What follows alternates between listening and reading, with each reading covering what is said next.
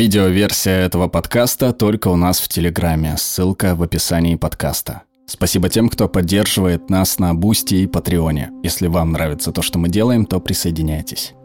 Отчуждение причиняет боль. Невероятно больно чувствовать, что вы никому не нужны. И это чувство действительно причиняет боль. Исследования с помощью МРТ показали, что чувство отверженности вызывает активность мозга в нескольких нейронных областях, обрабатывающих сигналы физической боли. Эти ощущения даже отражены в языке, на котором мы говорим. Ученым известны десятки языков, в которых отчуждение связано с болью. Например, используются такие слова, как «подавленный» или «с разбитым сердцем». Так почему же отчуждение вызывает столь сильную реакцию? И есть ли способ справиться с этим особым видом боли? Психологи часто описывают отчуждение как испытываемое нами осознание, что другие не ценят социальные связи с нами – это может произойти, когда нас бросил любимый человек, или нас исключили из группы, или подвергли открытой дискриминации. Но стоит отметить, что межличностное отчуждение имеет социальный элемент, отличающий его от, например, отказа на собеседовании. В таких ситуациях мы осознаем, что те, кто отвергает нас, не ценят наши отношения – и хотя чем выше мы ценим отношения с отвергающими нас людьми, тем острее будет испытываемая нами боль. Нас может обидеть и малейшее отчуждение со стороны относительно незнакомых людей. Такая реакция может показаться чрезмерной, но подобно тому, как телесная боль предупреждает нас о предполагаемых угрозах нашему физическому здоровью, обиды предупреждают нас о предполагаемых угрозах нашему социальному благополучию. Некоторые бихевиористы утверждают, что эта система предупреждения возникла, когда наши первобытные предки жили небольшими племенами, а выживание племени зависело абсолютно от всех его членов. Поэтому в ходе эволюции люди, возможно, стали воспринимать отторжение как потенциальную угрозу безопасности – Подтвердить подобную эволюционную гипотезу невозможно, но вне зависимости от ее происхождения к этой системе оповещения, увы, не прилагается инструкция, как справляться с этими глубокими эмоциональными переживаниями. Когда вы столкнетесь с отчуждением, попробуйте задать себе следующие вопросы.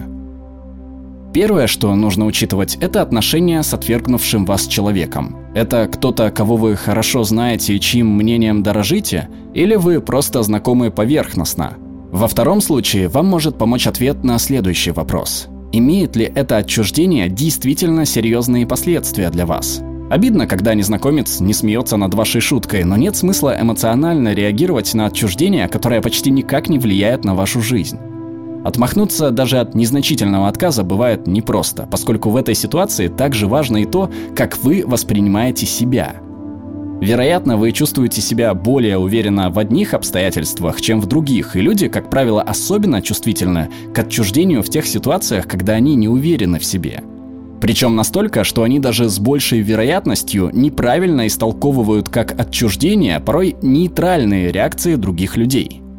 Вот почему полезно разобраться с самовосприятием и задать себе вопрос, а действительно ли другой человек отвергает вас?